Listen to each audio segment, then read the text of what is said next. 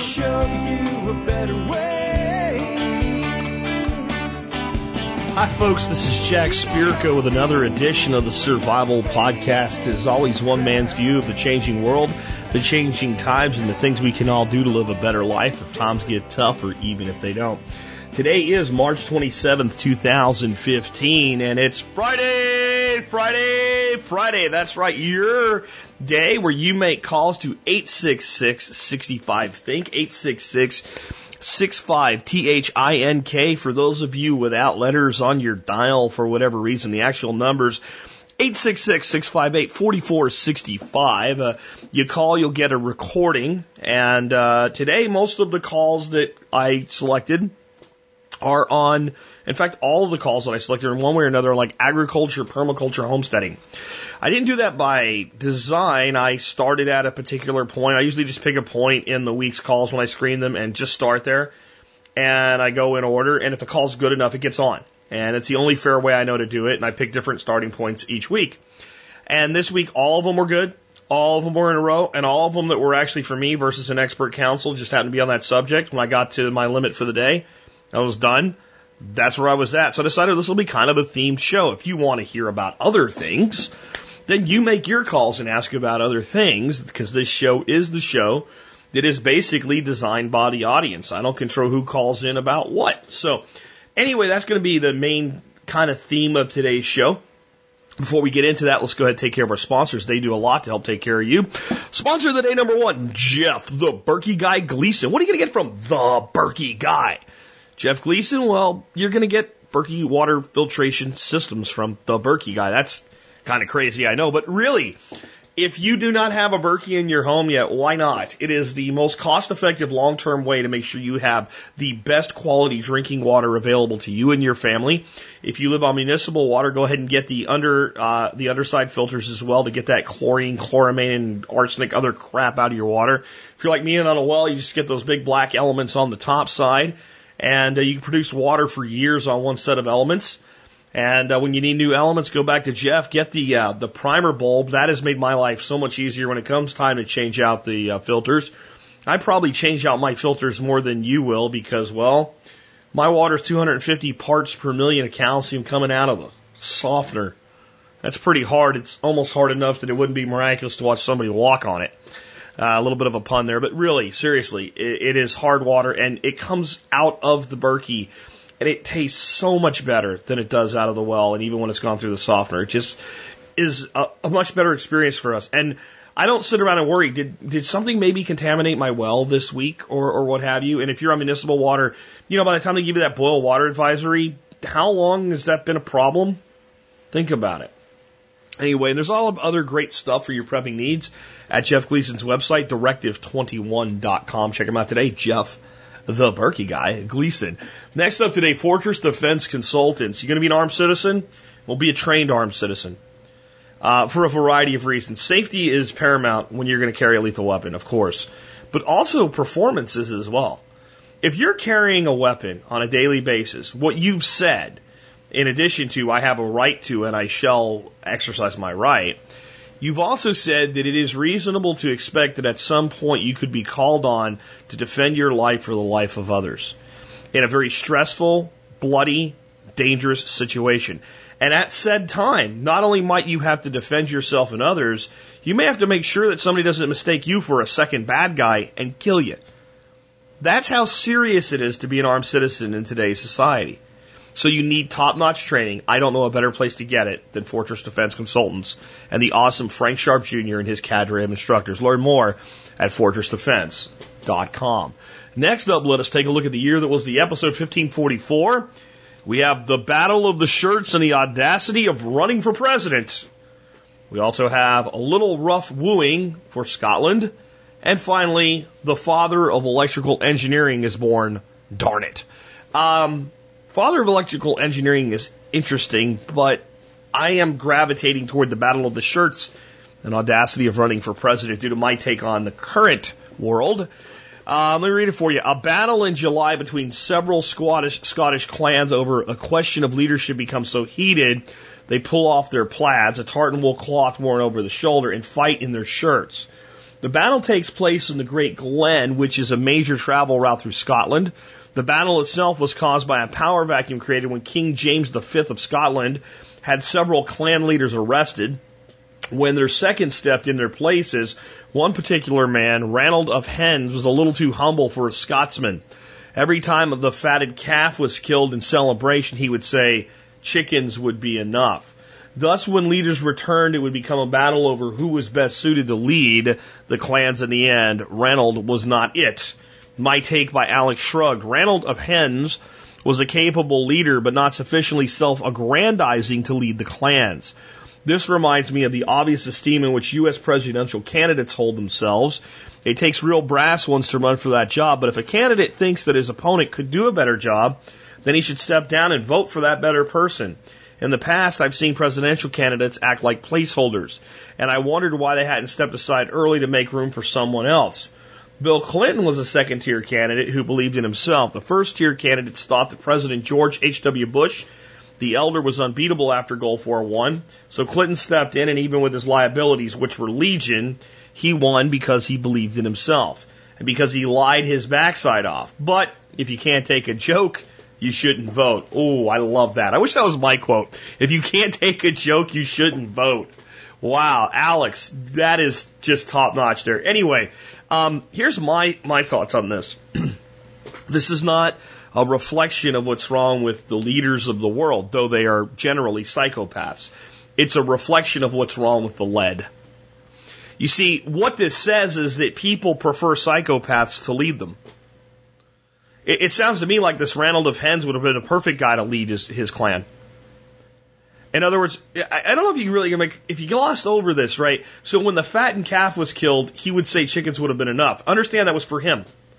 So when his clan would bring a fattened calf out, succulent, top notch stuff, and, and slaughter it and prepare a feast for him in celebration of his leadership, he'd say, I, I don't need all this. Which also means maybe someone else does.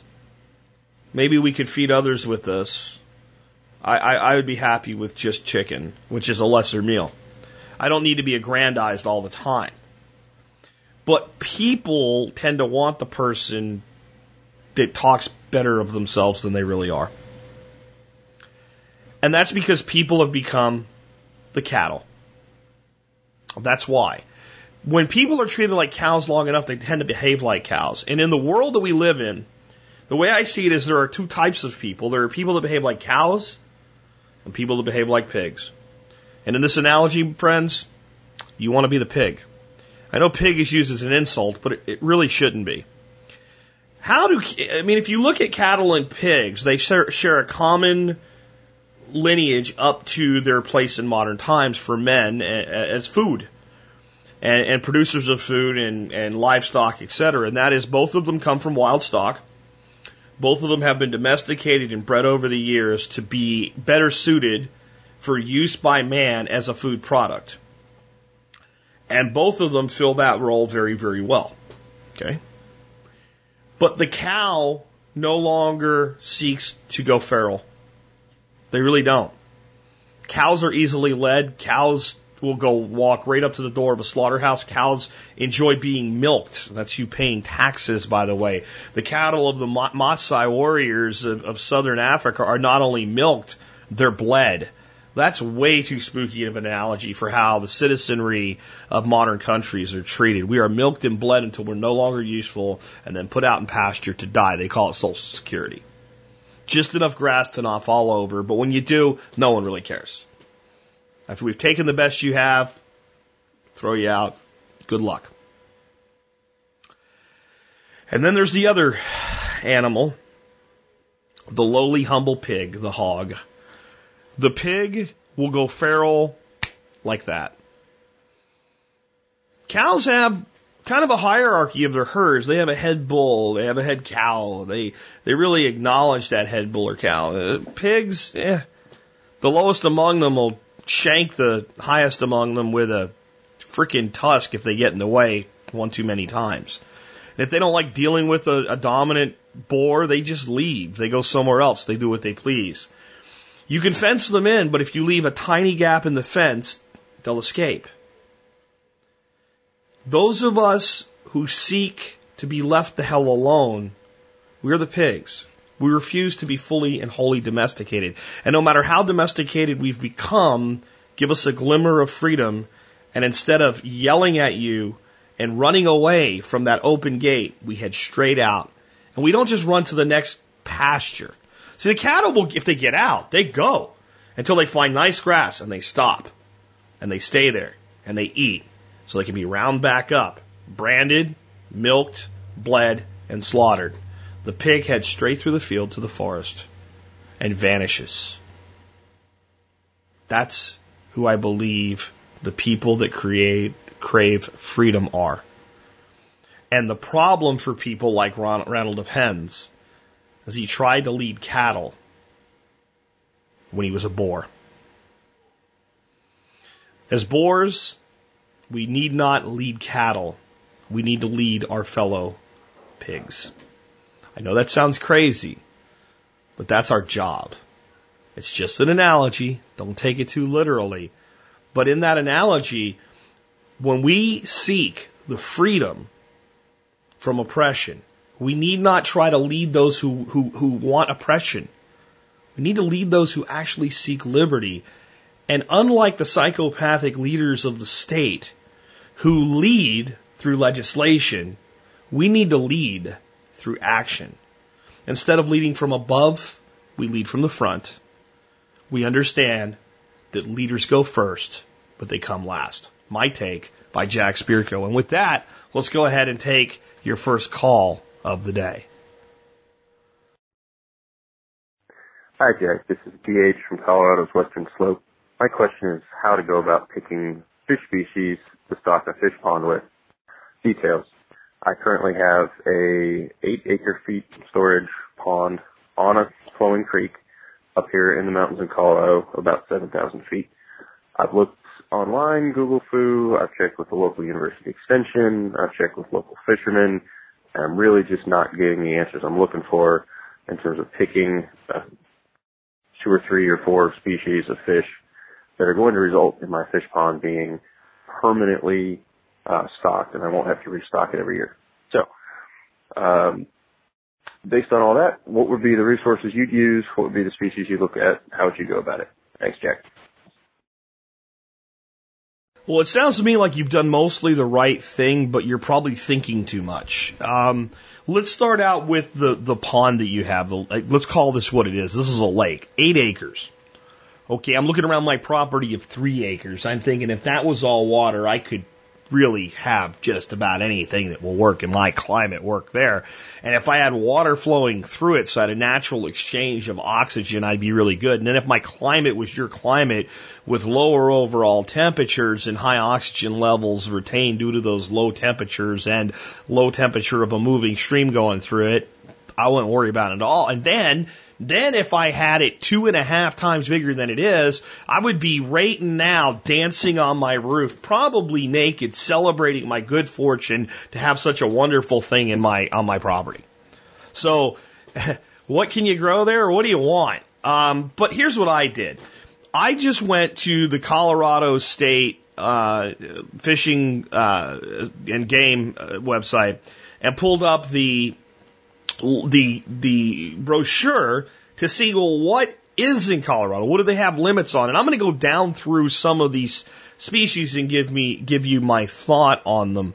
Um, trout is obviously something very near and dear to most Colorado fishermen, and they have everything where you live: rainbow, brook, brown, cutthroats, etc., lake trouts, tigers, goldens, graylings, char, all that good stuff. Okay, so here's how I feel about that it, it is probably the case that the, the two trout that would be most likely to, to create um, thriving breeding populations in the water you're talking about would be your native cutthroats and brookies. And so if I was going to put trout in, I would go with those.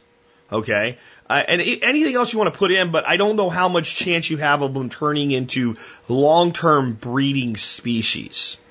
Um, people will tell you brook and cutthroat want to go upstream to, to spawn. Yeah, well, so do white bass, and I know plenty of lakes down here where they scra- they, they they spawn uh, on gravel humps. So if there's structure and a, a pond of this size, there's got to be different structures and things. You can create them if they're not. Uh, if there's gravel, you're probably going to get spawning trout. And that's one option. So we're not going to get too hung up on that. Uh, under salmon, we're just going to skip that. Whitefish, hey, if you have some you want to throw in there or whatever, they're a good bait fish. Um, catfish, I, I, what I see in your state are channel, uh, black bullheads, blue, and flatheads. Um, the one that will breed like crazy is the one you probably don't want, which are black bullheads. Channels have an issue where they don't like to spawn a lot unless they have cavities to spawn in. Uh, but those can be created pretty easily if you want to do that for them, and they'll probably find a way anyway. Um, if there's any steep banks, they'll probably create their own holes to spawn in there. So if I was going to put channel catfish in, and I probably uh, catfish in, I probably would. I would put channels. I think that you're going to do a lot better getting a breeding population of channels than blues. Um, flatheads, I, I just don't see them as being a really viable option for um, for the type of situation you're you're you're putting them in. They are a very large predator. They're a very big fish, and they'll probably take more than they'll give.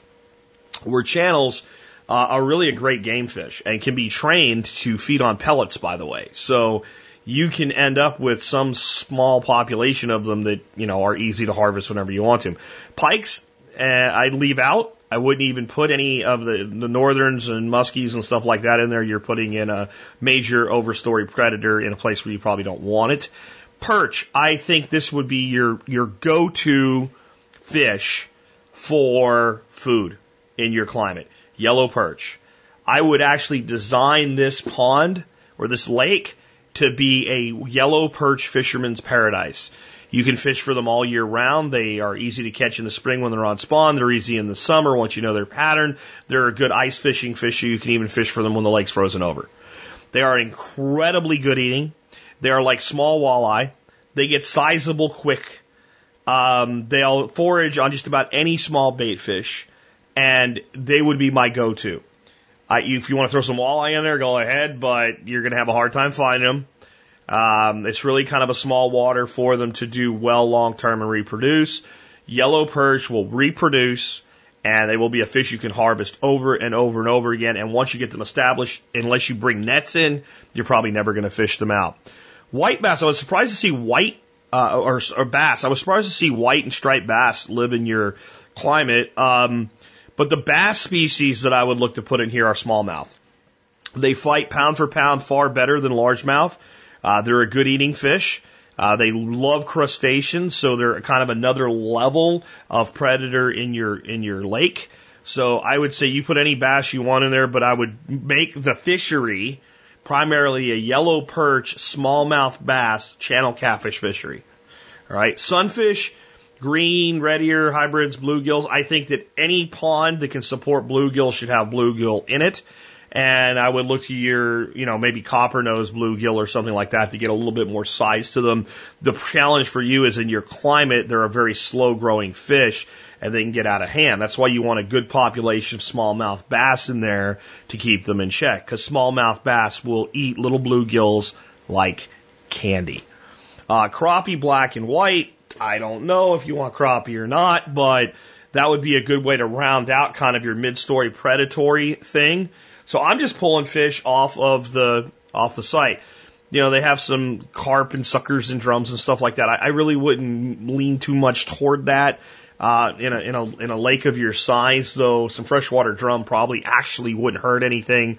And for all the maliciousness heaped upon them, drum are actually a really good eating fish when they're out of cold water, and they get really big. And they don't really compete heavily with a lot of the other things you'd have in there, other than the smallmouths, because they are very very much a, uh, a crustacean eater. But that's fine. There's plenty to go around. So those are the fish I would look at. Now, you need a really good, strong population of minnows, and in your climate, probably fathead minnows are what I would go with. And I would start with that.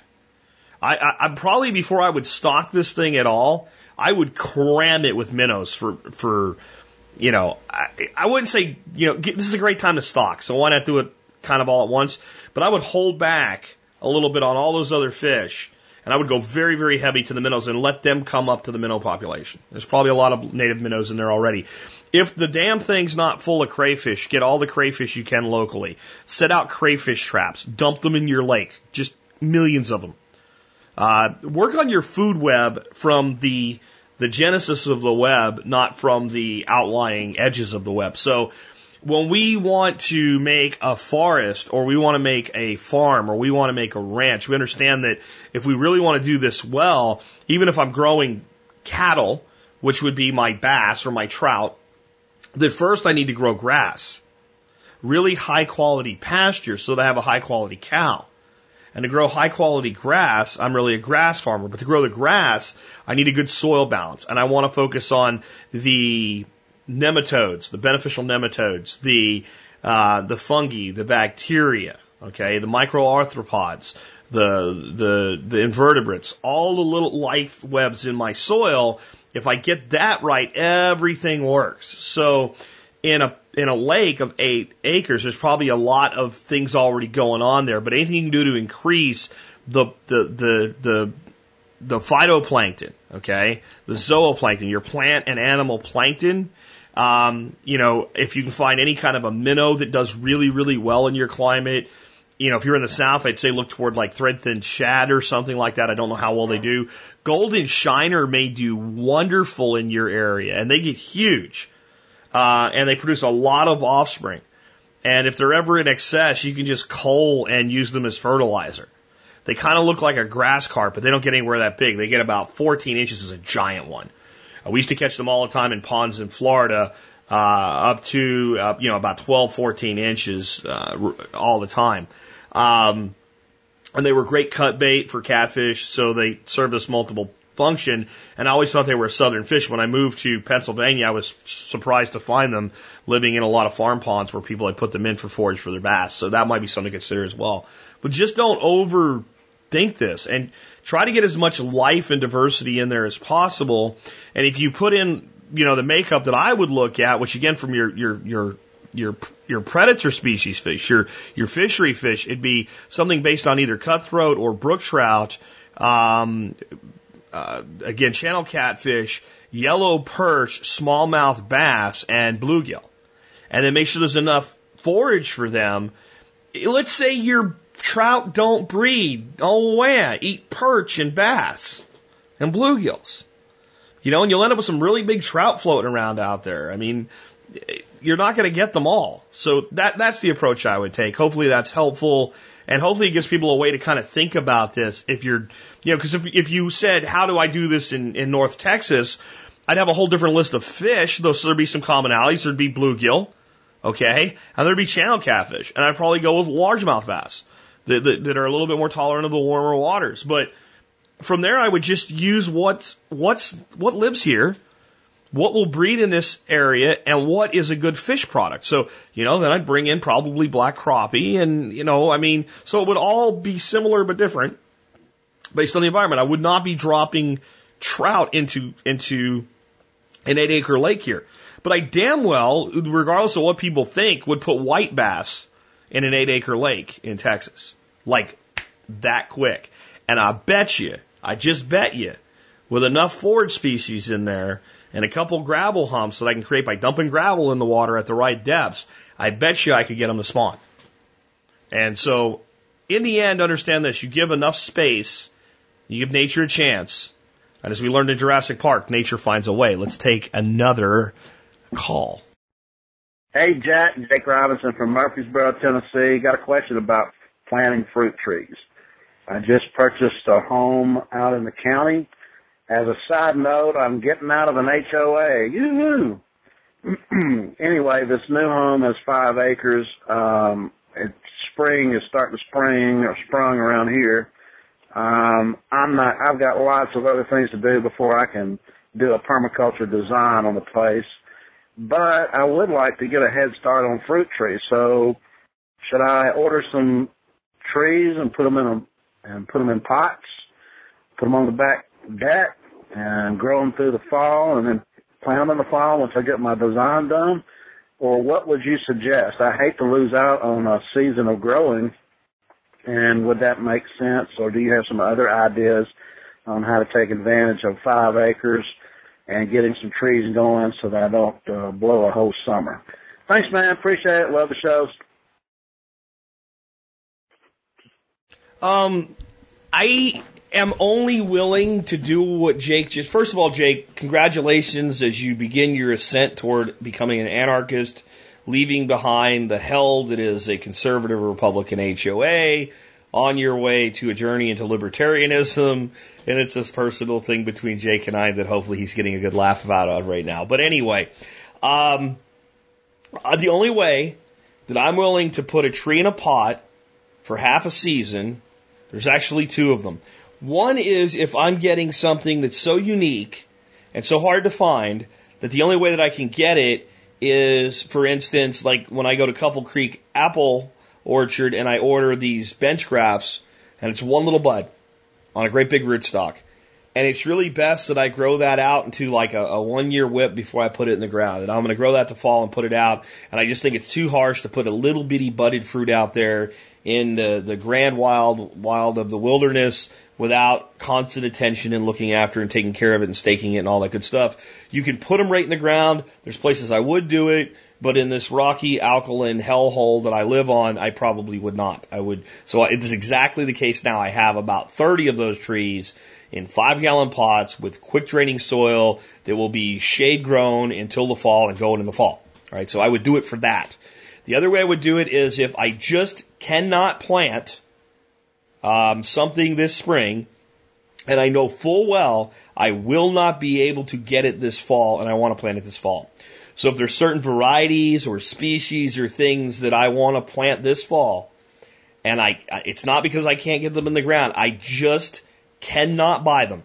They won't. So the Couple Creek thing's kind of the same thing, but a different issue there, right? So this would be, let's say I, I wanted 10 chestnut trees.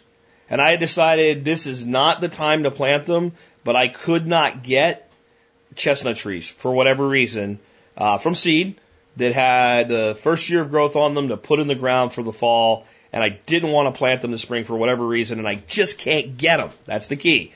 Then I would do this. Otherwise, if I'm going to plant in fall, I'm just going to source my plants in the fall. So it's more along the lines of figuring out, well, if you're going to buy anything, buy the stuff you know you can't get this fall. All right. I'll also caution you. I've been guilty of this. I've bought a bunch of stuff and not really had it prepared to go in the ground and not had a place for it. And you end up with it in pots and it doesn't do as well. The problem with trees in pots over a summer is the roots grow really fast. They hit the edge of the pot. They start going in circles.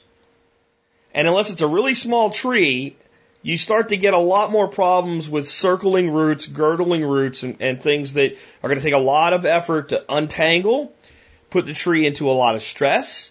And whatever you think you've gained in those four to six months, you've probably lost in stressing the tree. And it would have just been better off putting the tree in when you knew and had a place ready for it in the spring.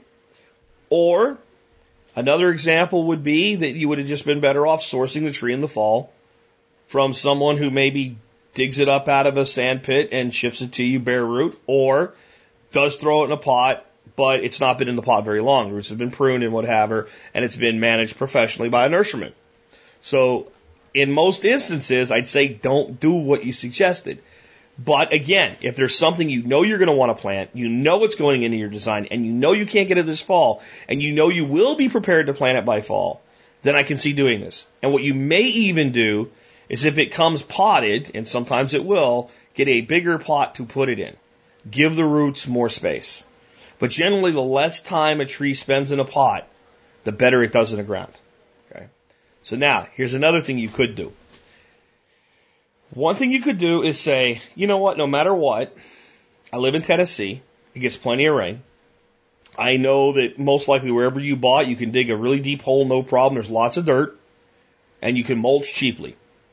So what you might do is pick 10, 15, 20 trees that you know you're going to want anyway that aren't really part of like a food forest design. Going down a fence line in a more intensive, I mean, think about it this way. You can do overstory planting in an intensive managed area right outside the back door, so to speak, 15, 20 trees, and you can design into those trees. They don't need swales, right? You can sheet mulch for 20 trees. Put those trees in the ground, and if you're not going to have a lot of time to mess with them this year, buy 20, 30, 40, however many trees you bought Irripans. If you buy 50 of them, you get them for five bucks a piece. Cheap insurance policy can be reused next cycle when you put new trees in. Put Irripans around those trees, and they're going to need a lot less attention, and they're going to have a much higher survival rate. So I think that like an aid like an Irripan, people have like a sticking point, five bucks a piece. Wow. Okay, let me put it to you this way. If you had two places you could buy trees from, and supplier A sold trees, that's 70% of the people that bought trees said they also, or, or people that bought his trees said 70% of his trees survived. Okay. And supplier B, all his reviews said that the planters were getting a 95 to 98% survival rate of his trees. But supplier B was $5 more a tree. Would you pay $5 more a tree? And most people would say, well, duh, because they cost less over the average. Very simple math. But with the Irripan, you increase the survivability and the Irripan can do it for another tree next time. It's a singular cost that can be used for multiple seasons. Now, how long will they last? I don't know. I know after one season, mine look just as good as they did the day I bought them. Will they look that like that after a second or a third season? I don't know. But if they make it three to four seasons, and let's face it, they don't have to look great to do their job. If they make it for three to four seasons, if we get lucky and they make it for five, they cost me a dollar per tree they're used on. So I would maybe consider like this hybrid approach. Buy to pot and take care of what you know you can't get in fall and then maybe find some things that, hey, you know what? I know I can stick an apple tree there. Whether it, it's going to be part of my grand scheme to rule the world or not, I know that's a good spot for one. Let's shimos the shit out, throw an apple in the ground, stick an Irripan on it. And that way you'll get some trees. I mean, if you do that with 20 trees, that's a lot of fruit. That's a lot of fruit. That's a lot of blossoms next year for your bees, Jay, because I know you're a beekeeper. Hey, good on you for getting out of the HOA hell and please continue, continue your ascent, not descent, toward anarchy. Let's take another one. Hey, Jack. James out here in Hickory. Two questions for you. What do you think about using oak leaves as mulch on garden beds? Probably doing annual vegetables, that sort of deal. Also, I've got tons of fallen trees which are rotting away out in the woods behind my house. And I was thinking about taking some of the ones that are a little more decomposed and loading it up in a trailer and dumping it on the beds and adding organic matter or whatnot. What do you think about that? Appreciate the show. Bye. Well, interestingly enough, the two things make me think of one statement um, as a unifying connection between the two. Fungus is gold fungus is gold, the more fun, you know, beneficial fungal activity you get going on in soil, the better the results you get for everything that you do. Fun, uh, if you have soil with healthy fungal hyphae in it, I'm not talking about some kind of weird fungus that destroys a plant, right? Which Usually they're not even funguses. We call them funguses, and they're really a different type of a, of a blight or something like that. And they're not they're not the fungi that we're looking for in the forest. They're not the fungi that we're looking for, right? For you Star Wars fans, um, you, almost can't help but have it do better than anything around it that doesn't have it. The, the fungi form information highways and they form nutrient highways and they form water highways. And they do that in different ways. So a plant that's being attacked by a pest will biochemically alter itself. It will do something to change its pH. It will do all types of things to defend itself from a, a pest. But generally speaking, once attacked, it's too late. It's like a desperation move. But if the plant knew in advance that the pest was coming and did it before, it might ward off the pest. So science has actually figured out that when fungus is active in soil, that plant A gets attacked and plant B, C, D, E, F, G, all connected through the fungal information highway, are alerted by the through the fungal like the fungal uh, internet. Hey, aphids are here, and they change before they get attacked, and they survive. Where if you remove the fungus and plant A gets attacked, B, C, D, E, F, and G don't do anything. They just sit there until they're attacked, and it's too late. So the fungus does that for you. Um, from a standpoint of nutrient, they take nutrient from all of the exudate actions that happen in the soil and they make it available to the plants that they interact with. And from a moisture standpoint, fungi will actually interact with the roots of plants and almost become like an extended root system. Not only holding hydration in the soil, but actually exchanging moisture with the plant in exchange for nutrient, which will take some of those nutrients and give them to other plants. So fungus is gold. So what does that have to do with anything? Well, all that rotted wood, what's rotting it? Fungus. And one of the greatest things for your soil is oak leaf mold. Moldy, rotting oak leaf. So you can just take the oak leaves and put them right on there. But if you take your oak leaves and run them over with a lawn tractor or a lawnmower and make them shredded up, and you make them in a big pile, and sort of, kind of, sort of compost them by keeping them wet and in the shade for a while and turn them once in a while. They won't go into a fast hot compost because it's almost all carbon and very little to no nitrogen. But they'll start to get a fungal interaction going on. And you can keep them light and fluffy and then you, so you can just use them straight away. But if you'll do what I just said at the same time, put some aside to do this with, you'll get this great fungal inoculant. And if you add to that all this rotting wood, you're even better off. Now I notice you didn't say bury it like hugelkultur. Good. Not everybody that does something anywhere needs to bury wood and make hugelkultur. It's a specific application for a specific thing. But rotted wood, that's wonderful. And I would look for the stuff that you can almost break apart with your hands and crumble. That's the stuff I would be picking up. The stuff that maybe if you can't crumble it, you can take a, a, a mule maul or a sledgehammer and, and hit it and it'll break and it'll crumble into pieces. You know, about the size of like, uh, like about the size of a, I don't know, ear corn or smaller. And I would spread that stuff everywhere. That's gold. That's gold. That's, that is a simple method of IMO capture. IMO being indigenous microorganisms. You're taking the fungi and, and, and the, the, the microbacterium and all of the things that exist in a healthy forest in your climate, right in your backyard, and you're inoculating your soil with it. I don't think you can go wrong with a combination approach there. So take your wood, crumble it up, spread it all around your garden, cover it over with with oak leaves as mulch. Um, try to keep them fluffy though. The problem with oak leaves is you've used too many and they're not shredded. What happens is they kind of paste together like shingles, and eventually they become form form like this net. And, and eventually it becomes very, very good, but for a time they can actually shed a lot of water off the ground. And once the underlying ground dries, because it'll hold it in for a while, once it dries, it's hard to get water in there.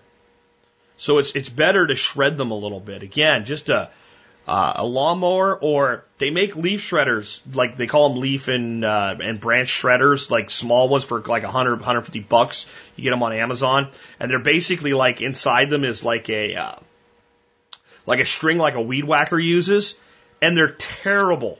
They're horrible, absolutely f all horrible for any sticks and twigs. But if it's just pure leaves, they just do a great job. The other thing that works is they make these things that look like leaf blowers, but they're leaf vacuums, and they shred and bag leaves. If you have a lot of leaves, I might get one of those. I don't think they're but a couple hundred bucks. And, uh, you know, you just go vacuum all your leaves up and it compresses them into these bags. My neighbor had one in Arlington. He would do his whole yard and he'd set these bags out and it looks like a bag of leaves that normally would weigh nothing. And you go to pick it up and it feels like there's two bales of straw in there or really two bales of hay. It's heavy, densely packed. And I used he'd put them out, and I'd just take them and dump them in a pile in my backyard and use them as mulch. Um, so that's that's the approach I would take with this: busting up the wood, busting up the leaves, and encouraging the fungal activity. Because not only do you get a mulch, then you get this incredible fungal inoculation. Do that for a couple seasons and watch what happens. Uh, it, it will blow you away over time. And even if you don't get an initial big bang out of it, over time you will. It, it, it is, you are charging up a major battery bank when you're doing this. Let's, uh, great ideas. Let's take another call. Hey Jack, Jeremy in Birmingham, Alabama. I've been listening to a lot of your shows lately on just planting shit. Who cares if it's your yard? Who cares if it's your property? Um, who cares if you're going to see the, the the fruits of your labor? Just plant it, and I completely agree. So I back up my house back up to uh woods. I live on like an eighth of an acre, using most of my yard for other stuff and for plants that I already have in the ground. But I thought, you know, what what uh, what better place to plant stuff than you know just beyond my property in the woods? It's uh, the drain for the neighborhood. They're you know the, all the street drains drain through there. They're never going to do anything with it. So plant some stuff. But my thought was, well, what grows? What grows? Sure, I can throw some nuts out there, and I'm sure they would. Um, the trees they would uh, plant some nut trees, and, and they would grow just fine in the woods. But apple trees, eh, probably not. Maybe on the on the edge of the woods. Um, so I just wanted to get your opinion and see what you thought. Uh, what would grow best? Uh, what are some good uh, tactics for for planting stuff out there? I know you'd probably say it depends, it depends, it depends. Uh, but I just kind of want to hear what Jack would do. I've probably got several thousand perennial seeds that I'm just going to throw out there and see what happens. But um, anyway, just uh, thought it would be uh, a good topic and, and look forward to maybe hearing um, hearing your thoughts on it. Thanks, brother. Okay, so it sounds like the area is mostly wooded, so you definitely want to look either for the glades, which are the open spaces within the woods, which are great places to do this, or the edges. Now you say, well, apple might not grow. Apple is a very low risk thing when it's not really important to you whether it makes it or not. And you take 12 apple seeds out of a apple from the store and stratify them for 60 days on a piece of paper towel in a Ziploc bag and put them in the ground and whatever grows, grows. So I wouldn't say don't grow apples. Why not? I mean, you're not trying to grow Red Delicious or, you know, McIntosh or something like that in this kind of situation. And most of your apples that you would grow from seed produce a good apple. It may not be the greatest apple in the world. It may not be a commercially viable apple, but it's an apple you'd eat. You'd certainly make cider out of it. Deer would certainly eat it. If you were starving to death, you'd eat it. probably makes a good cider. I mean, there's like a lot to go with there. Persimmon grows well in, in your part of Alabama. There's a lot of different trees that would grow well. Um, autumn olive would grow well. I mean, blackberry on the further edges. These are all things that are easy to propagate. If you have blackberry on your property, well, take cuttings and propagate cuttings. You basically have free blackberries. Put those cuttings out after they're well rooted. Now, the thing is, you're putting, when you do this, you're putting plants into a somewhat more harsh environment. Sounds like you got some uh, passive irrigation going on there with water flow and stuff. So great, great. But you worry about people walking on it, trampling it, animals walking on it, trampling it, and animals eating it. So you can take a cue from one of the little projects we've got going in this spring. We have this clump of oak trees and some other trees that are just to the west side of where we're putting our cider orchard in. And it is a great little shaded refuge for the ducks in the hot summer to go in there and be shaded. So I went in there and threw like two bales of straw down before we got rid of the last of our chickens. And they went in there and tore all the straw up and spread it out, made a nice little soft mulched bed. And we can throw some more in there if we want to and let whatever happens, happens in there. And it might be a great place for mushrooms to just spontaneously pop up, especially if you inoculate with Stropharia. So it's a nice little place. Now we have all this cut up pieces of, of trimmings from all these oak trees we've cut down or trimmed off and it's really bushy and bunchy, and it's not really great for a, a, a, a wood chipper unless you get like an industrial big ass tow behind a truck shredder. You need something like that. This it's so hard, it's old. What do you do with it? Well, my wife made Fort McDuck.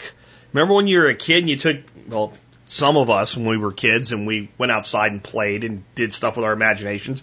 One of the ways you made a fort when I was a kid is you just took all cut down branches and boughs and stuff. We even made them when I lived in an apartment complex. We might even do this using Christmas trees because everybody threw their Christmas tree to the dumpster and we just drug all the Christmas trees off in the woods.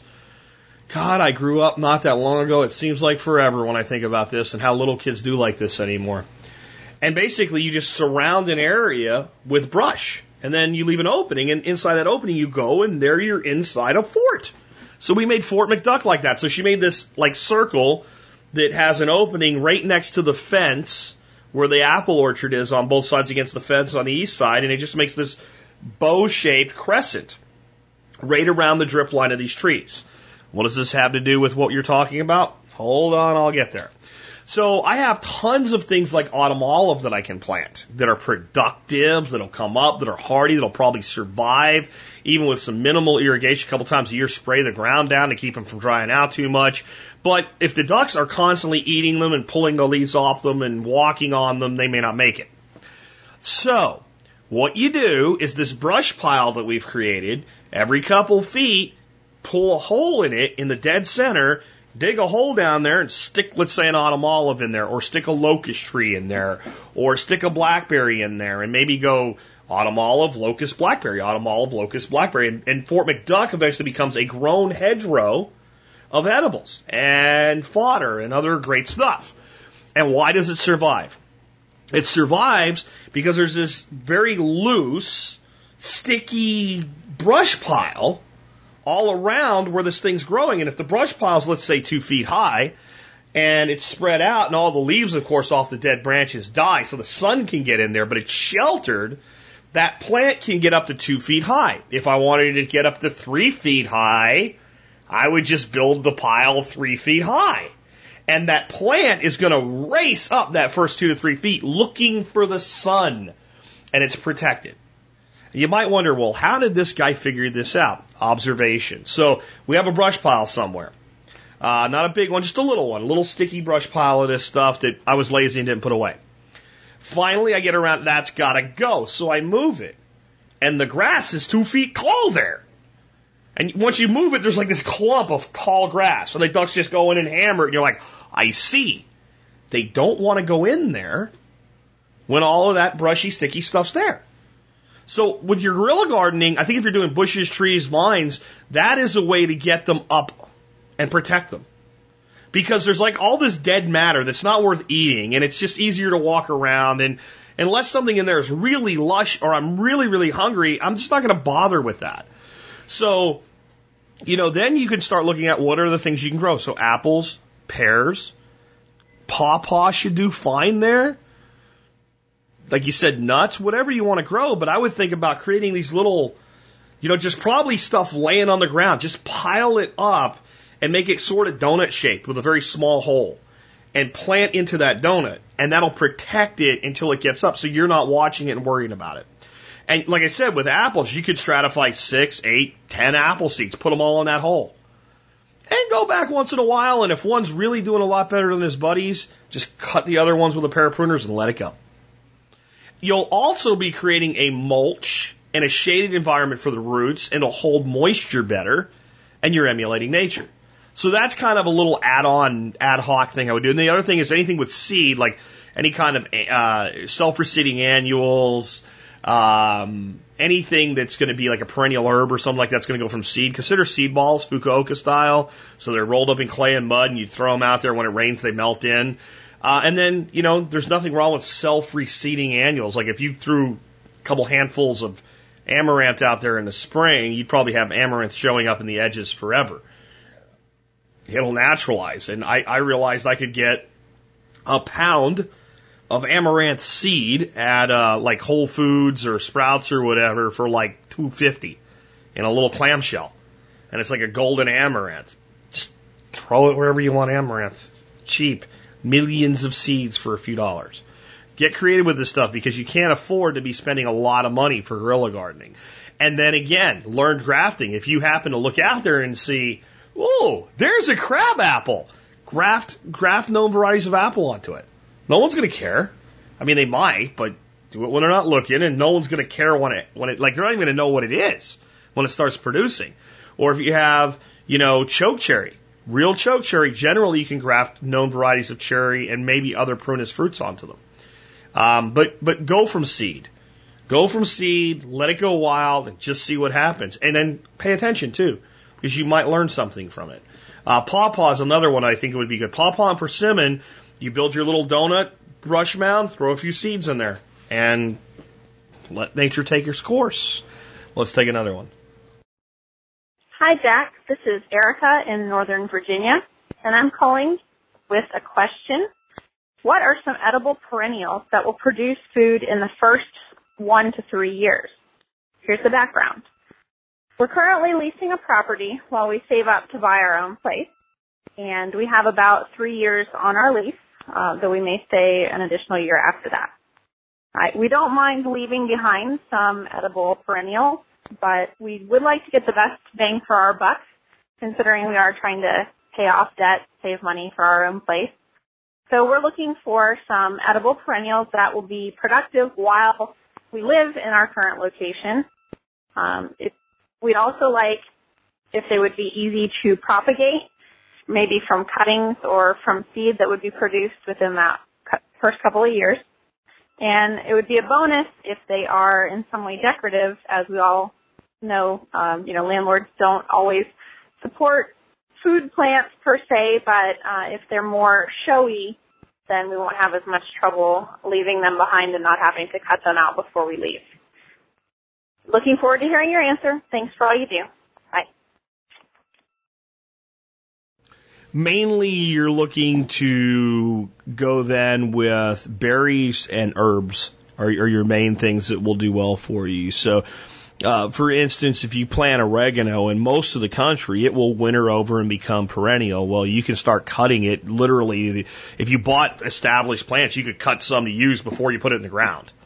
Um, sage is another thing that's perennial. You can get action out of right away. Your perennial onions, your perennial chives, um, leeks can often be made perennial, so you're kind of you go into your perennial vegetables type thing. If you have a confined space or you're willing to do the work that's necessary, uh, Jerusalem artichokes, technically an annual, but they function as a perennial. These are all things that you can get yields from in year one. Going into year two and three, now you're to your berries. Strawberries, well established plants or crops generally will produce for you in the second year. Uh, and definitely in the third blackberries, raspberries, etc. Generally, second to third year, you're getting a decent yield off of. Um, your best yields, even with those types of things, are four, five, six, seven years out, but you can you can get something from them. Uh, elderberries will often produce in their first year with their well-established plant. Um, they're not really a great edible, but they're a great medicinal and they're a great use for things like making wine and what have you. Though you'd have to plant quite a few of them to get a significant enough yield to matter. Sea berry will usually bear in its second year. Um, goji berry, I've had gojis bear a couple berries in their first year if it's a good quality plant, and they bear heavily their second year. Goumis and autumn olives will bear their second year, but you see where I'm at. I'm all at berries. I have Nanking cherry, and today is Jack Vindication Day on so many things. From snake poop to Monsanto and not being willing to drink Roundup, even though they say that they can. More on that on Monday.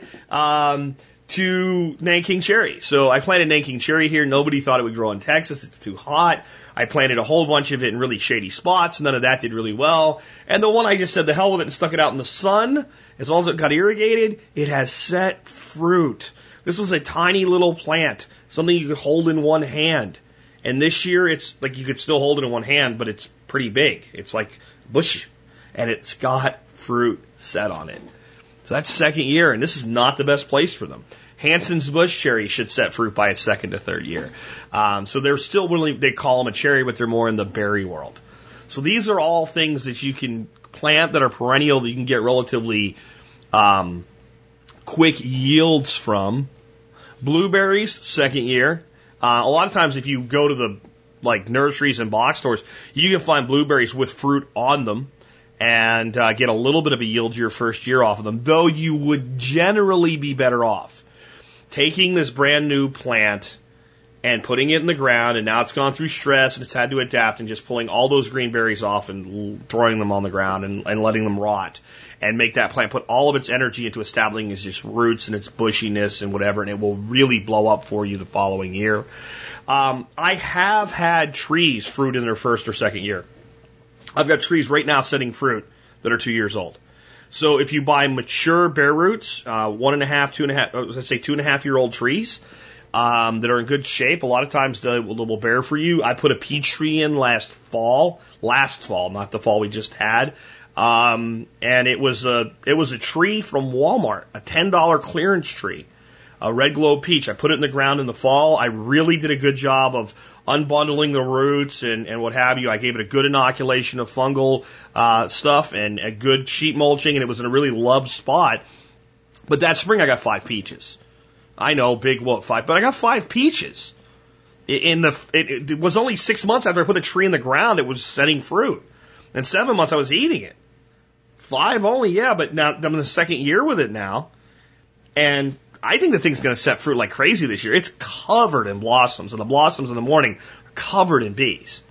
So some of your trees can produce. You're just, you are leaving them behind for the next person, but that's not a problem. And if you put these other things in with them, you may find that you really don't mind that you're leaving them behind. And if you take all the stuff I just gave you and plant it into a kind of nice little edgy permaculturist environment with a few trees, and you do that in a way that looks really good, not only to the permaculturist, but also to Susie Homemaker that drives a soccer mom mobile.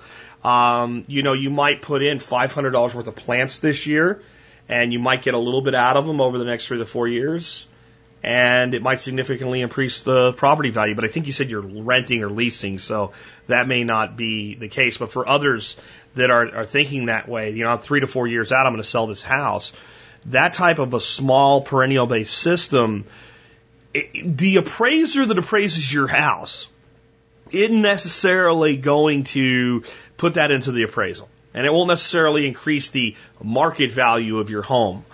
Um, so there's still that effective cap on your home. But remember what I always say about selling a piece of land or a house. Every buyer has a budget. Every buyer is looking at properties within their budget. All you have to do to be immediately sucked up off of the available market is be at least 1% better than everything else in your price range. And that's one of those things that pushes the 1%. So you got better countertops, there's a 1%. You got better looking cabinets, there's a 2%.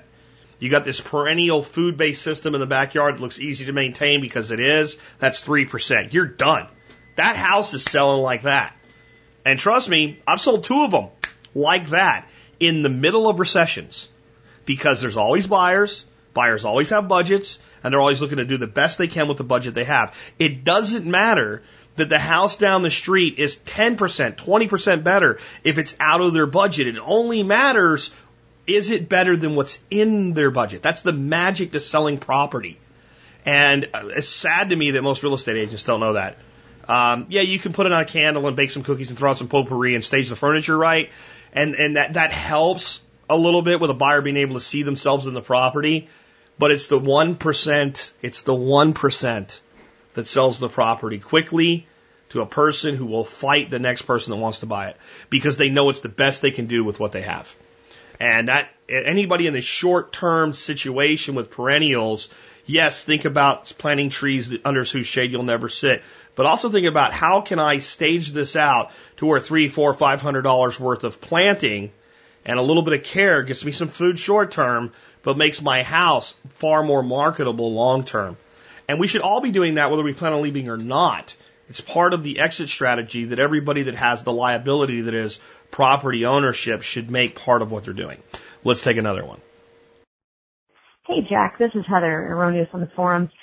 Um, hey, I've got a question that may be best answered by a couple of, of expert council members. Um, I don't know, maybe Ben or Darby. Um, my question has to do with um, we're putting in a farm pond. Uh, we are at elevation. We're in Colorado. Uh, we're going to have about, I'd say, probably 500,000 gallon pond, and I'm looking to to figure out if I can build an aeration system myself. I've seen a lot of videos out there, so I don't know. Maybe maybe if we could get uh, get some specs from Ben and Darby on how to size something like that. And I don't know if, if my favorite, Steven Harris, would like to weigh in on how exactly I would spec out building that thing. So any help you give me would be appreciated. Thanks for everything, Jack. Bye. All right, so I, I sent this to Ben. I, I, this is not really Darby's world. Darby is not a, a pond and dam builder. Uh, ben is, and we'll see what Ben comes back with. But my initial reaction is you're in a cold, a cool, cool to cold climate. The, the body of water is significant in size. Properly designed, it probably doesn't need hell nor hide end of an aeration system. If you wanted to, you live in a windy environment as well. A simple windmill turning over a very small amount of water whenever the wind blows would do a lot to give you what you're looking for. And, and I don't mean a big giant one that can pump water to the high point of your land. I'm talking about something with a simple uh, scoop and drop type of arrangement set up. Uh, would probably be more than what is necessary, if anything is at all. I would take the Sepp Holzer approach to this, and I, I, I would look to basically build a pond with a significant shallow zone and a significant deep zone. And by that I mean that the difference between the average depth would be greater than 50%. So if your shallow zone was two feet, your deep zone would be at least four. And I'd rather go to a two thirds, one third. So if you had a two foot shallow zone, the average, not the deepest spot, the average depth of your deep zone, okay, would then be six feet. If you do that and you, you keep the shallow to at least one third of the pond and not greater than 50%, you are going to get natural stratification of temperature in the water and the water will naturally move and create current and turn over and you'll get plenty of air. You, you won't have a stagnant pond.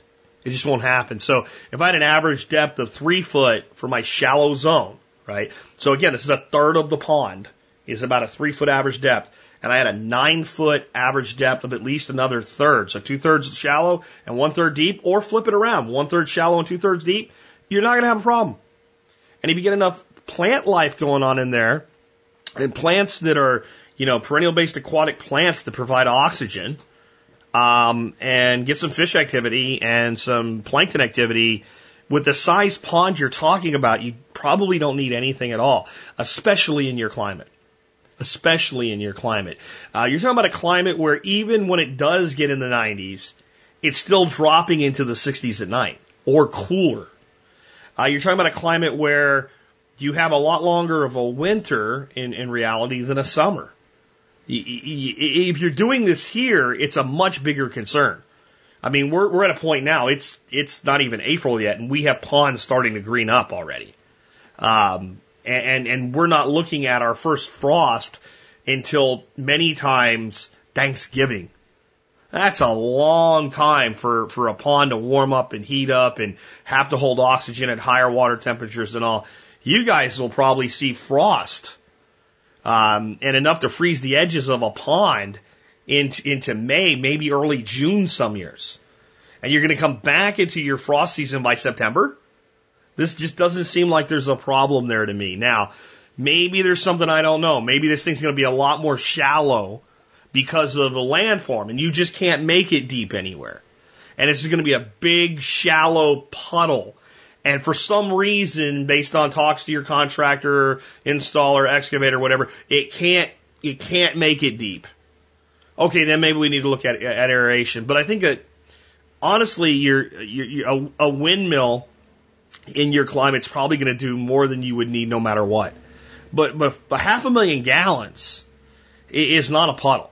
It's not a giant lake or anything by any means, but um, I mean, we're looking at something in the neighborhood of 100 by 180 feet uh, in size and at least four feet of depth at, at, that range to get up to a half a million. Um, uh, what do you call it? Gallons of water. Let me. I'm going to run a calculation. Let me hold on. I'm going to pause and do this, guys. So my guess was 100 by 180 at four foot of depth uh, I'm on a pond calculator here, and this it would give you 540,000 gallons. I was on 40,000 gallons. So let's do 100 by 160 at a four foot depth, 480,000 gallons. So you're looking at something that is in the neighborhood of uh, 35 yards by 40 yards. I mean, we're talking a, a, a, a, significant portion of an acre there. We're talking about a, there's a lot of lots out there that aren't 100 by 160 feet with a house on them, right? So it's not a lake, it's a pond, but it's probably not insignificant in, in its volume. And if we condense that, if we, let me run another calculation real quick so I'm not talking out of my ass here. So, um, what I came up with was like something in the neighborhood of 80 feet by 100 feet with an average depth of 8 feet. Um, that's significantly deep right? And again, that's average depth. So that gives you plenty of room to have part of it be eight, part of it be six, part of it be 10 and have that, that, that plunging depth so that you get turnover, but have some level of a tail of shallow water, something in the two foot range. And you're going to get these natural convections because water does something that nothing else does. Nothing else that we know of does the following it becomes denser as it gets colder, which everything does, until it freezes. And just before it freezes, it becomes less dense and floats on itself. If that didn't happen, there'd be no life on the planet that we can think of anyway. Because the oceans would freeze from the bottom up. And lakes would freeze from the bottom up. And rivers would freeze from the bottom up. And we'd have a snowball earth. It is only the fact that water breaks the law that everything else follows, which is it just becomes denser, denser, denser, denser, denser, denser, and then has this little place where it flips. And what that means is as water gets colder, it sinks, but as it heads toward freezing, it rises. And it creates two phenomena in large lakes every year called spring and fall turnover. And micro versions of this can happen throughout the year, and that's what we're trying to create with that type of a design. So, unless this is going to be an oval, uniform depth thing, you're probably not going to need anything. Now, again, you might have had to design it that way, so we'll see what Ben comes back to us with um, on his thoughts on this. But with that, let's go ahead and take another one. And I think this will be the last one of the day. Hey, Jack, Aaron in Colorado. Um, my question is more of a just uh, something I wish I could sit down and have a beer with you and just chat about.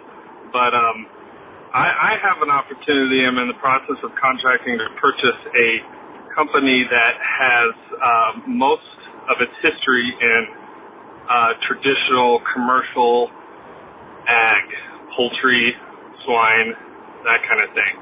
Um, they have since diversified into a lot of other areas waste management, some safety related equipment, that kind of thing. Um, how would you, I, found myself with a struggle, and so I'm curious, I guess, to hear how would you kind of reconcile the fact that I am adamantly opposed uh, to that commercial ag model, and and after I was just listening to your food sovereignty sovereignty um, podcast, and and, uh, you know, I've had chickens, I've had quail.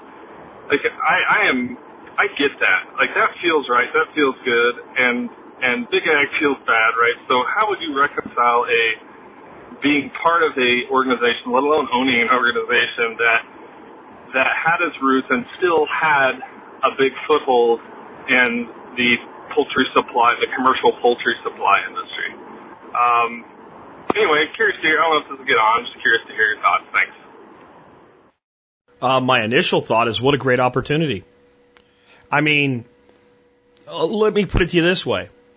If someone came to me and said, hey, look, what if we got enough people together to buy controlling interest in Monsanto and brought Geoff Lawton's vision to life of turning the budget of Monsanto toward the actual production of sustainability? If we took those billions and billions of dollars that they make by destroying the planet and turned around and used them and harnessed them in an economically viable way to use genetic research uh, on, on steroids, so to speak, without necessarily genetic modification, but through things like gene sequencing that Monsanto is doing and gene predictability analysis and choosing which plants to save seed from and accelerating natural selection and, and doing things like that to actually create sustainable agriculture because we would have control of it because we have enough money to purchase them and to change the, the direction of the rudder of the ship. I'd say, where are we getting the money from? Because let's go do that, okay? So, at a much smaller level, it sounds like you have an opportunity to do that. Now, the conundrum will come into this. You have a division of the company that's engaged in activities that you don't like, that's profitable. And if you just switch off that division, then all of the people that are employed by it go without work. They all get pissed off. They all go to a competitor. They all go to work for them. And the people that were buying from you just start buying the same crap from somebody else. That doesn't really work. So what if you took this and began to move the udder by degrees until such time as you build a division based on the sustainable side of poultry. There's a lot of people out there doing poultry that do so sustainably. There's a lot of people that simply bought a book by Joel Salatin and said, oh, I can do that, built some chicken tractors and went to town. There's a whole market out there that's largely unserved. So it seems to me there's opportunity there. Now, exactly how, what opportunity? I mean, in the end, it's coming down to a, ba- if I'm buying a business, I'm looking at a balance sheet, I'm looking at an income statement, I'm looking at forecasts, I'm looking at what is the company's track. I mean, I'm back to business here, right? If the company says, well, we're forecasting next year's revenues to be XYZ, well, I want to see all the forecasts from all your regional heads that did this in the past. How accurate was their forecasting in the past? Right? Because are they bullshitting you? What, what's the what, what's the Blackmore rating for the valuation of the business? I mean, in the end, is this business profitable? So I have something to work with. And I'm also going to have to be realistic and know I can only change things so fast. You come into a company that's successful, you try to change too much too fast, and you just made a successful company unsuccessful. And in the end, we do keep scoring business with money. So, back to Monsanto. If somebody handed me the reins of Monsanto and said, What are you going to do now? Stop all GMOs? Ugh, we make billions of dollars every year with those. We have to come off of those over time.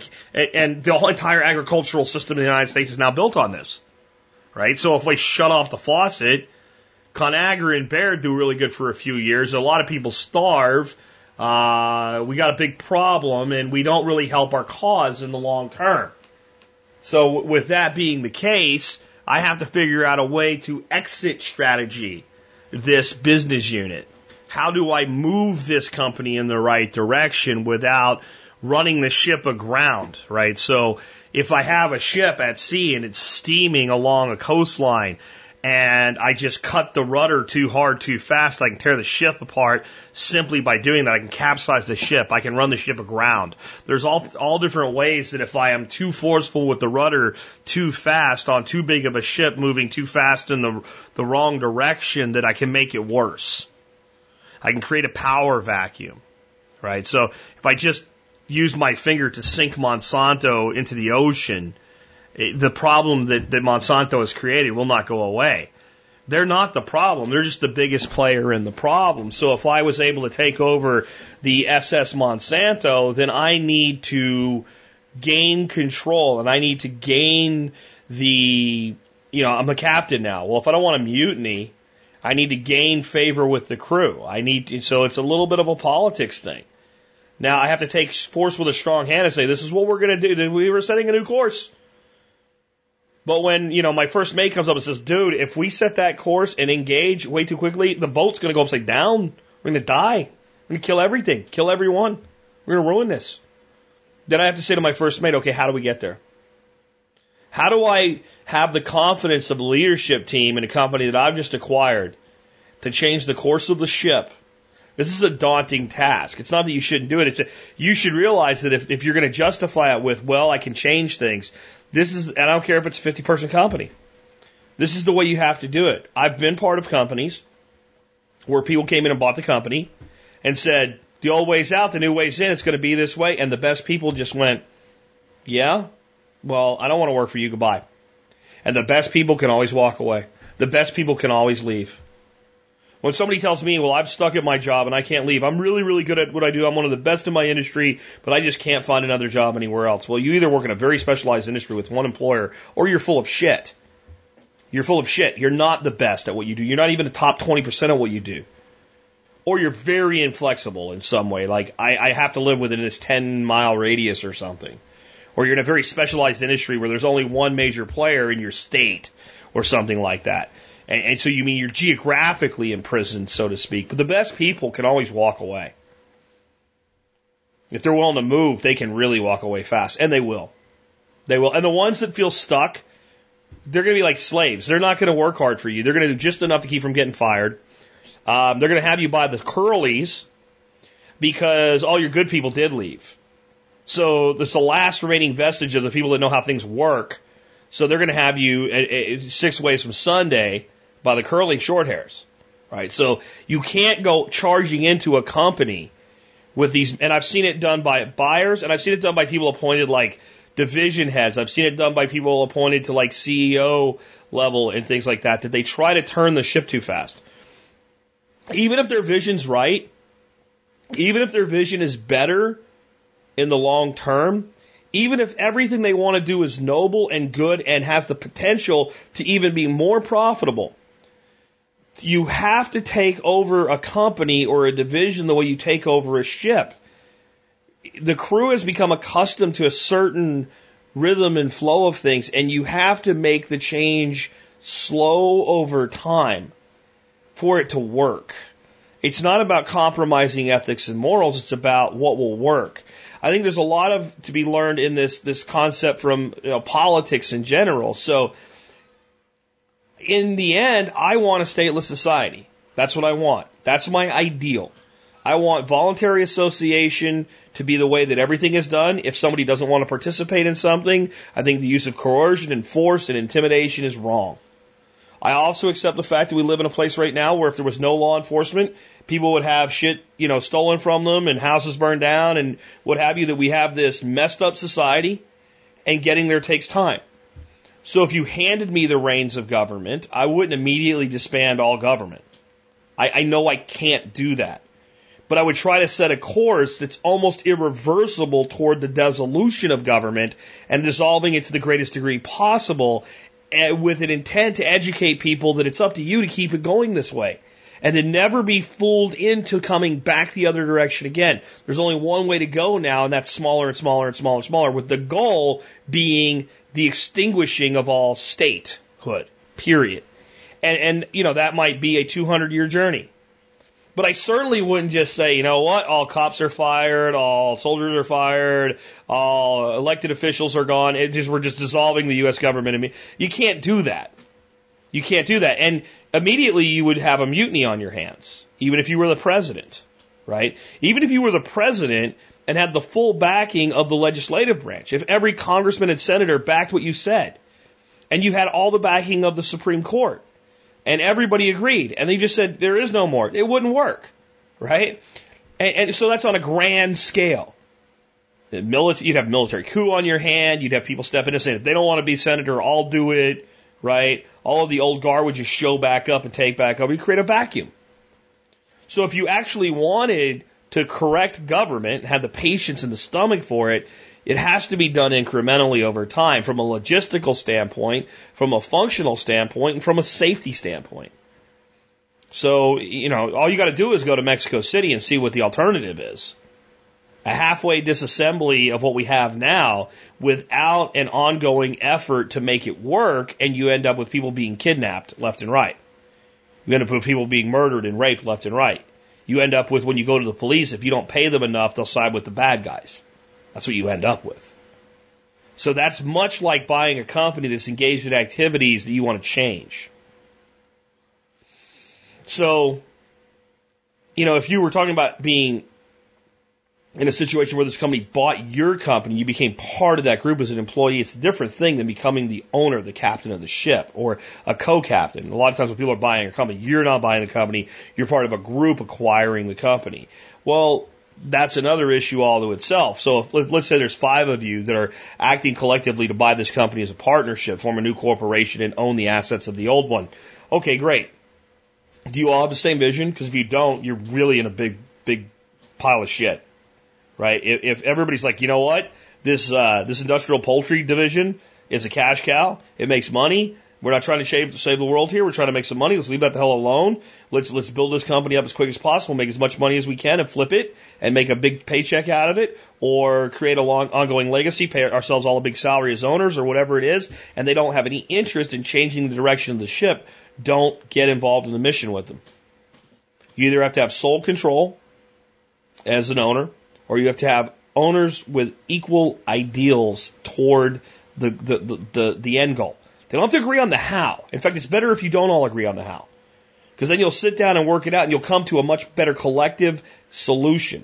Two heads are better than one. Well, five heads are better than two when they're in agreement on the goal. Okay? If you have five people that agree exactly what to do right from the beginning all the way through and never question each other, you're probably going to end up on the rocks. So having enough of a respect for each other to collectively dissent, but to keep your eye on the prize. What we want to do is move this division of this company into the sustainable side of poultry. Okay, great. Uh, we want to, we, we, we've just decided that that's not viable and all these other things the company's doing now can be much more sustainable. So we eventually want to wean ourselves off of this and just get rid of that and not do that anymore. Fine. Both of those could be agreed upon as end goals, or you could say it's one or the other and we'll have to figure it out as we go. Fine. How can be figured out as you get to the ground. Like I said earlier this week, when it comes to running a business, everybody has a plan. In the words of Mike Tyson, right up until they get punched in the face. You buy a company, you're going to get punched in the face. And you're going to get punched in the stomach, and you're going to get punched in the balls, and you're going to get kicked in the shin. You're probably going to end up with a, with a board or two shoved in your ass. It is a tough thing to run a company. Most employees that bitch about ownership have no idea the burden of ownership. They think all the people in charge have it made. What you find out is every time you get promoted, the level that you thought was a high enough level for it to be easy wasn't, and it was harder after you got promoted than before. And somehow the American worker continues to believe that, oh, just one level higher is where it gets that way. And then you get there and you realize all the people beneath you are idiots. They'd have no idea how hard it is to be you. And generally speaking, in our country, you get you get promoted into your lowest level of incompetence rather than your highest level of competence. That's one of the big problems with our system right now. People that really can step up are in such short supply that I'll generally promote somebody, promote somebody, promote somebody, and when I stop promoting them, isn't the level at which they are the most competent, but is the the the lowest level at which they can be incompetent and still function. So that's where they hit the glass ceiling. And and most of the time, the best thing you can do with that person, though nobody ever wants this to happen, is just pull them one rung back to where they were, so at their highest level of competence. We're at the, the optimum level. In other words, I never try to make a sprocket inside a, a machine be a cog. A sprocket's a sprocket, a cog is a cog. Right? A valve is a valve. A valve is not a sprocket. And, and in general, what we do is we, we get people that make really great cogs in a machine, and I don't mean that in the insulting way it normally means. We get them up to a point where they really need to become a sprocket and they just can't. And we force the cog into the sprocket's role and wonder why the machine doesn't work right. Still functions, they're similar enough parts, but it doesn't really work. It would be much better off to find a sprocket to stick in there, put the cog back where it belongs. That's that's running a company. You have to start seeing things mecha- mechanistically that way. It's it's hard to do. It's it's part. I don't like it. It's part of why I run basically sole proprietorships instead of of, of you know going concern businesses, uh, employee based organizations. I don't want that. I don't want that role. I don't want to have to look at somebody that's really doing their best and go, even though you're doing your best, you suck at this, you're fired. And brother, if you ain't willing to do that, you don't want to run a business. You might find a very, you know, you might be the most kind, compassionate asshole in the world, but in the end, you have to be an asshole. Because if you're not, you end up, you know, it's, it's back to, to the prince. Those who refuse to be cruel when they should be end up being cruel when they should be kind. Something to that effect is the is the the, the phrase from the Prince um, that we learned about in the, the history segment with uh, with Alex. Uh, you know, in, in the history segment, it's it's it's where we're at with a lot of things in business too.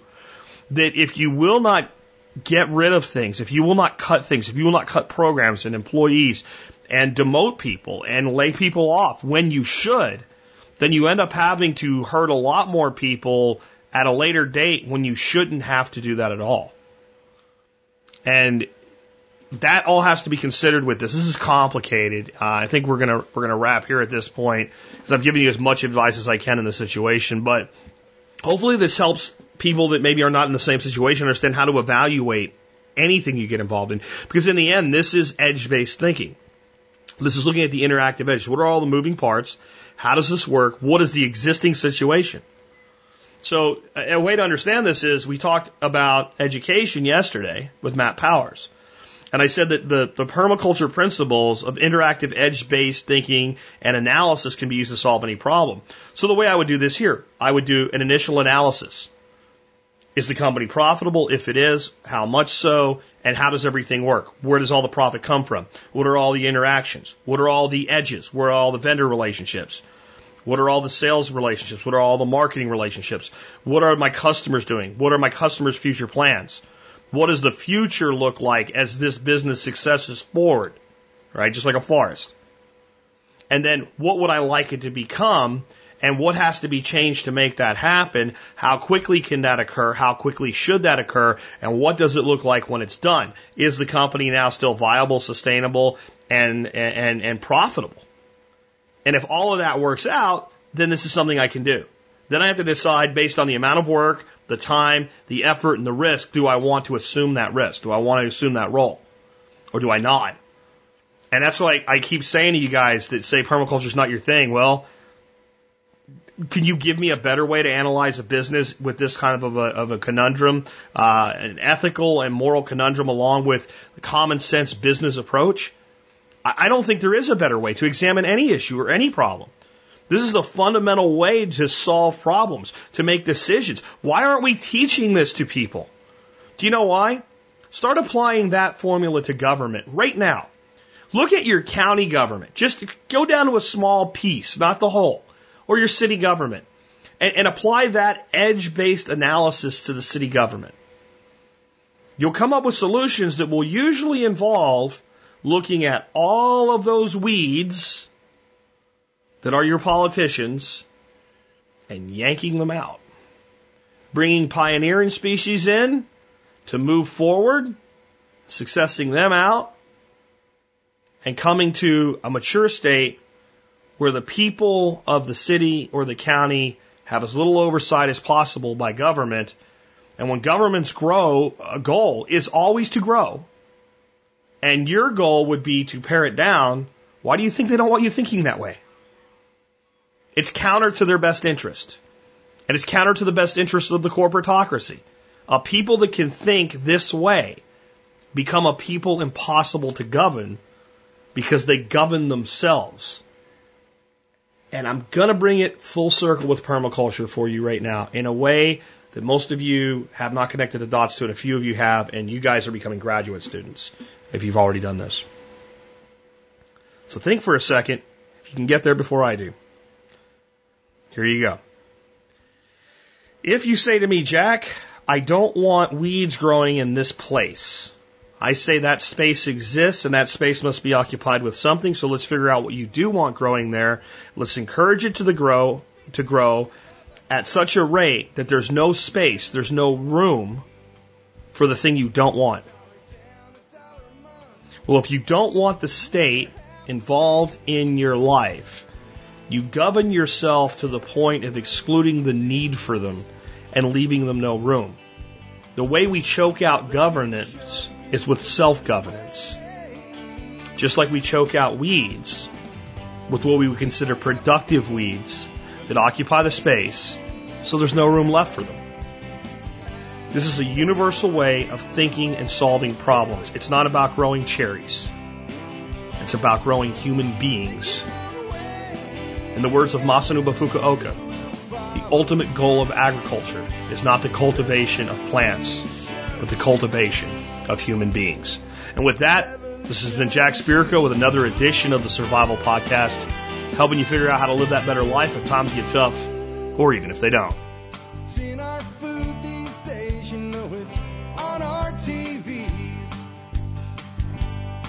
Sometimes we forget we are what we eat. I don't know the answer. It's like there's nothing I can do. It's the price we pay, I guess, when we follow all the rules. There's a better way to do this. Let me show you a better way.